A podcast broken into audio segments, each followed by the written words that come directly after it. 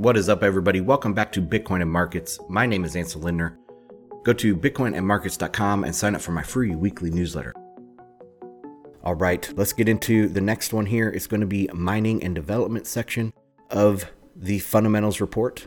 I try to cover as many mining headlines as I can, or at least a couple every week, you know, just to take a glimpse at the headlines, what's going on, and stay on top of some of the major developments for mining because it is the future industry for energy. It's the future industry for banking and et cetera, et cetera. So this is very, very important. All right. Intel announced that they will be making a Bitcoin chip. So the way Bitcoin mining uh, equipment, the way the chips work, is that years ago they made Bitcoin specific chips. And these are chips that run the very specific algorithm that Bitcoin uses, and that's all it does. All right, it's these chips are built to run Bitcoin calculations. That's all they do. So they're called ASICs, application specific integrated circuits.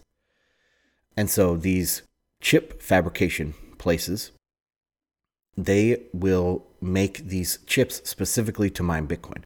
And Intel has come out and said that they are going to be jumping in this game.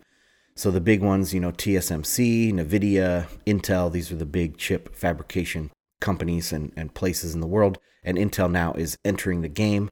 So this is a, a pretty, I think, a big deal. I mean, they already make Bitcoin ASICs other places, but you know, Intel's a big name. And if they're putting, they're going to be rolling out a whole new division just to do this, or at least transferring one of their divisions into making Bitcoin ASICs. So uh, this is a pretty big deal. And their first customer is Jack Dorsey, which I thought was pretty cool.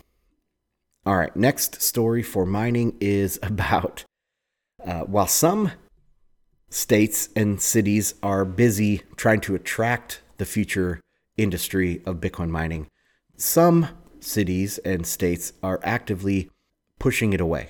All right, and so this story is about Lansing, Michigan. This is across the river, I think, from East Lansing, which is the capital of Michigan. Lansing is a very blue area. The Democrat mayor got elected by with two thirds of the vote, so it's it's a very blue area. And they had this power plant on the edge of town that someone bought, and they said they were going to make it into a, a data center. And so they got all the paperwork done to make this into a data center. And then it turns out that they're going to actually going to be mining Bitcoin there. And so then the city council flipped out and have this emergency meeting to change the zoning and to stop this from happening, trying to push out Bitcoin mining out of their city. Um, so I thought that was a an interesting thing. I, I don't know how this is going to turn out. You know, there's some red states and some blue states, and they have, you know, it seems like the blue states are actively pushing business away and economic activity away. Um, we'll see. I mean, Pennsylvania and, and some of these other places with old coal mines and old power plants, they could join the revolution and mine Bitcoin, but they're controlled by Democrats that want to push that out. They're letting their politics get in the way of future growth. And I mean, it's, it's not going to turn out well for them. Anyway, okay, next is about the mempool. So for months and months, the mempool has been very quiet. And for people new to Bitcoin, the mempool is the transactions that are waiting to be confirmed. So when you send a Bitcoin transaction, it's broadcast out to all the nodes. Okay, and then the nodes will check it and pass it on, broadcast it again. And once you get that transaction and it's, it's validated, it gets passed on the mempool is these transactions that have, have been validated, they're waiting to get confirmed into a block. And what miners do is miners will order these transactions.